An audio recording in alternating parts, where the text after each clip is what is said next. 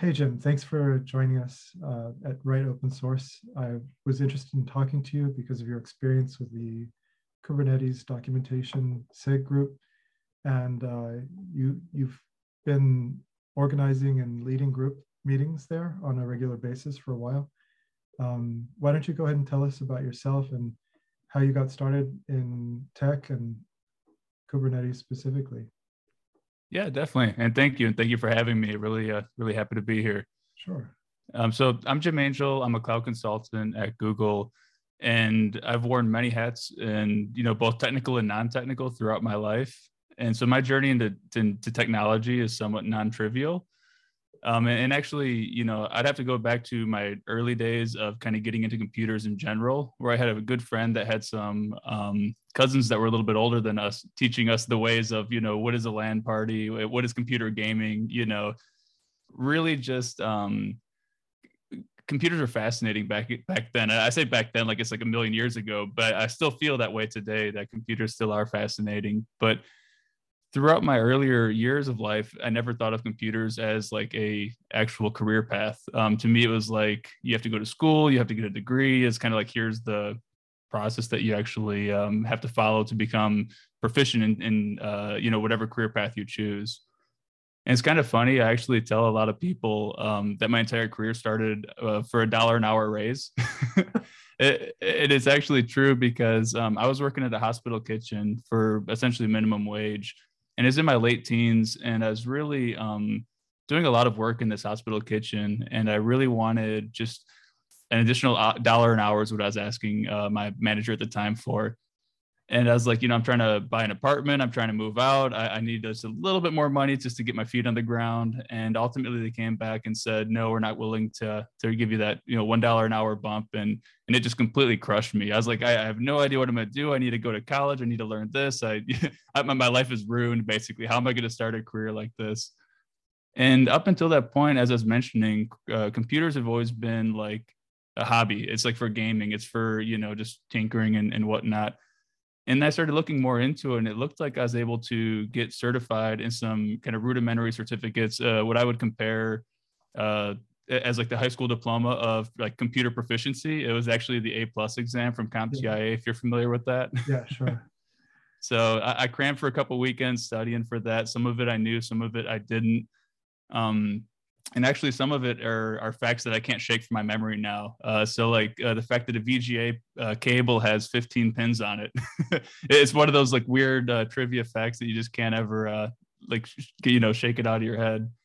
Um, but yeah, so ultimately I went and got A plus certified. I ended up getting an entry level junior system administrator job, and uh, I just completely fell in love with the space of technology and you know seeing what happens you know I guess behind the scenes in server rooms and you know racking and stacking and more more of my background comes from an infrastructure perspective. And um, throughout my career from there it progressed to various you know sorts of linux system administration pretty much everything under the sun. I feel like i've touched to one one degree or another. But one common thread throughout has been um, technical documentation. And so i found out very early on that if I create documentation that represents, you know, a problem that is actively opening up tickets or a problem that I solved before, you can almost um, like 10x or magnify your impact if you can provide that documentation.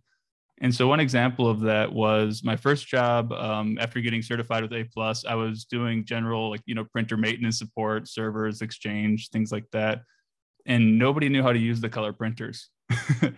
and so uh, I spent some time writing um, technical documentation around how to use the color printers, distributing it throughout the office, emailing people. And um, the funny thing was, is I went back and visited that company uh, a couple years later, and they said, you know, those that documentation you wrote, you know, five ten years ago, we're still using. no yeah, yeah. So, when you when you hit when you meet a need, um, it's impressive how you can help really help people over and over and over again. Yeah, no, definitely. And and so I I started to see reoccurring themes there as far as like if, as I'm doing help desk work, uh, kind of growing through that you know junior sysadmin, system administrator uh, kind of career path that I tended to follow. Um, documentation kind of never went away. And so if you were to fast forward, we'll skip you know some of the boringer details of you know the, the career path there. Um, I found myself supporting Pivotal Cloud Foundry and uh, I, I General Motors in 2018. It was, uh-huh. and when I joined, um, they were talking about the small side project where they said, "Hey, you know, we're looking at Kubernetes, uh, you know, open source Kubernetes. We don't know too much about it. There's a team we're starting up." And I go, "Oh yeah, I think I saw something about that. I think it was 1.6 or so. I started tinkering around with Kubernetes a little bit, and then uh, RBAC was introduced. Uh, I believe it was 1.5 or 1.6. And what happened was everything completely broke. Every all the wheels fall, fall all the wheels have fallen off the wagon at that point where like all the technical documentation was no longer valid because no one was talking about RBAC.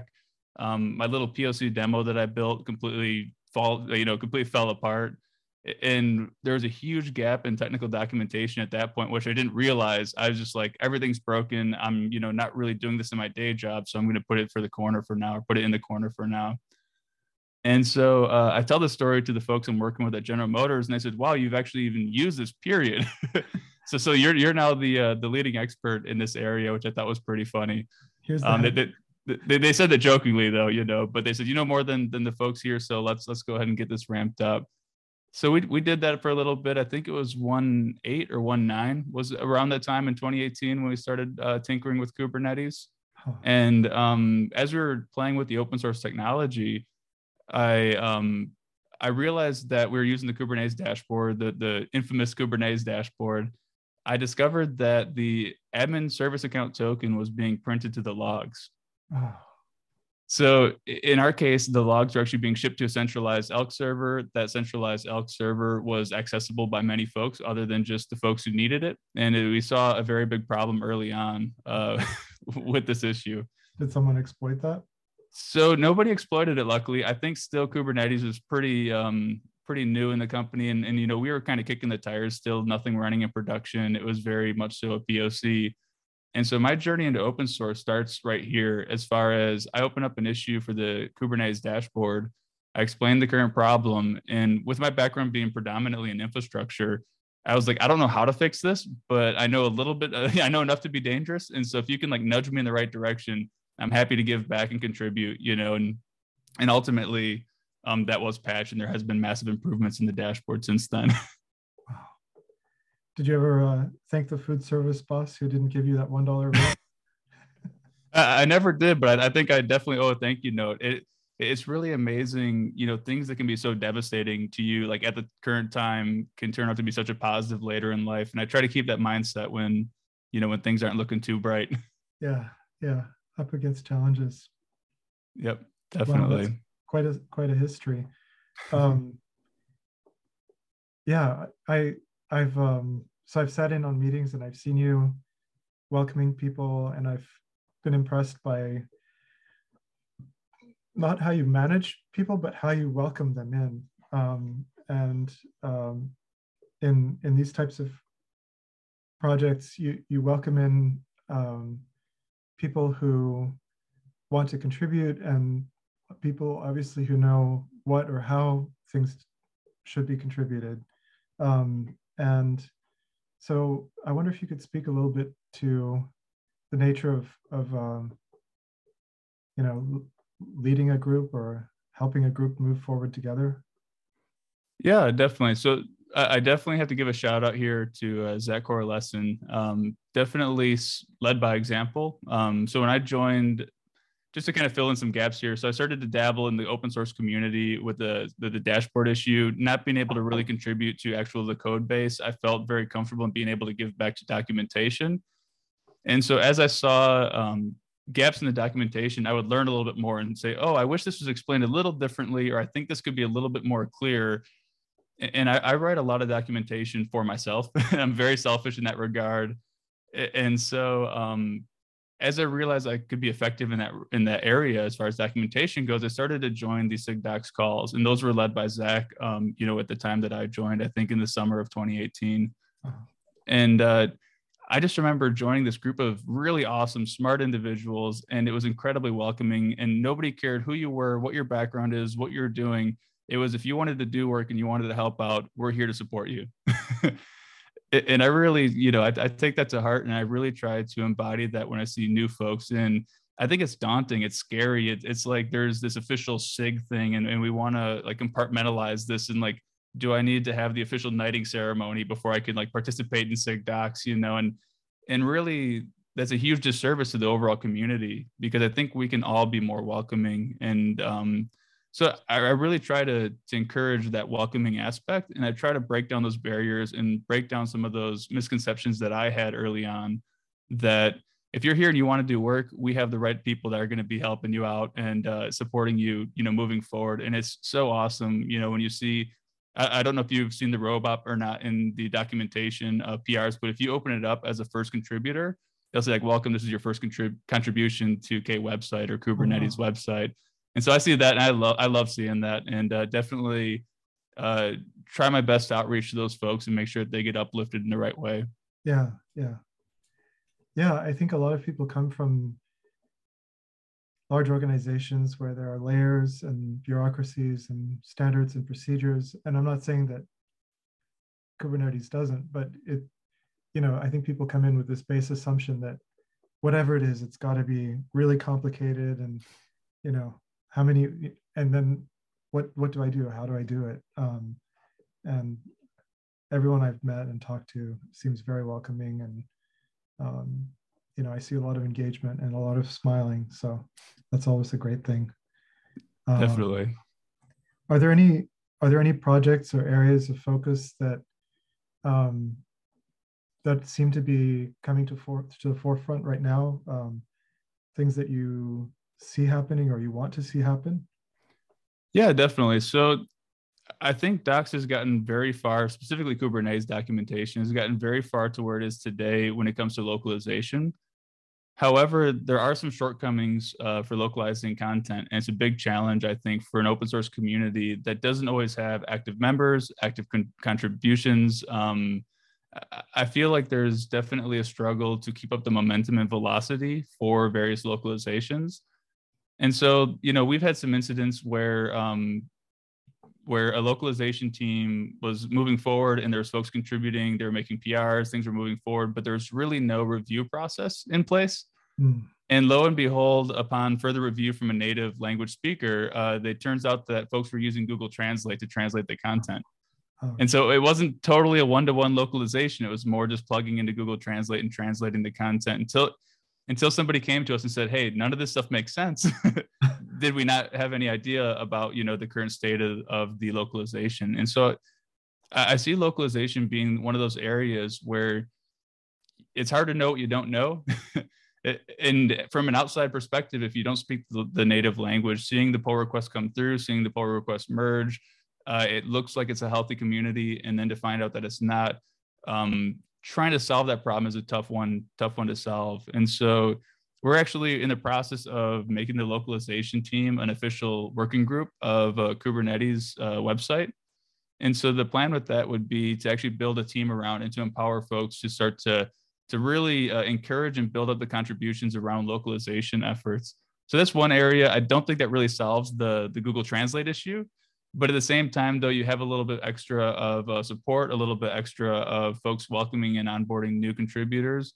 And then the other kind of double-edged sword here is if a localization starts up with an active community and doesn't have that kind of momentum continue throughout the you know next couple couple years things happen as we've all seen you know with the pandemic and folks get burnt out. I know i've gotten burnt out myself and we can't expect somebody realistically to localize an entire documentation set and stick around for you know multiple multiple years even if they were to be funded by a company it just is not sustainable uh-huh. and so i think that the localization effort also is going to help out with maybe there's times where we sunset a localization if, if they're not keeping up with content and not really maintaining mm-hmm. it does uh, nobody a disservice to have partial documentation out there yeah yeah poor outdated um wow wow that's interesting um are there I mean, I haven't researched this at all, but are there machine aided translation tools, open source tools that that uh, the project that Kubernetes has adopted, or is it pretty wide open? So right now it's pretty much wide open. It's going to be what works best for the localization teams. Um, there's certain things that have seemed to work well for some, and then others have kind of gone off on their own path and, and done other approaches to localization. I believe there is some open source tooling around localiz- localizing um, documentation. And I want to say there's a tool out there that leverages artificial intelligence as well to kind of bridge that gap between just a pure Google Translate versus like actual technical content. Um, but none of those have been explored. And, and I would love to see that localization group pick something like that up and, and look more into that. But like I said, it's really, you know, what folks do we have and, and what attention do we have and what issue is going to be the most important to, to be successful? Yeah, yeah. Um, what are the major languages that are getting a lot of attention for localization? So I think our most active languages for localization is the Korean team as well as the Chinese localization team. Um, we also have uh, the, Japanese localization team is very active. Um, so I would say those three are probably our top three uh, active localizations right now. Um, I believe Hindi was also starting to get ramped up as a new coming localization, um, dealing with some of the growing pains that we see, you know, starting out localizations. But to identify three strong teams, uh, isn't much when we look at the entire. I think there's 13 plus localized uh, languages. Um, it could be more or less. It's been a while since I went through and counted, but um, so to have three really ramped up teams and then maybe you know let's say nine or ten others that are kind of dabbling. Do we want to contribute? Do we not? Uh, how do we how do we upskill those teams to be on the same page as the other teams? Yeah. Wow.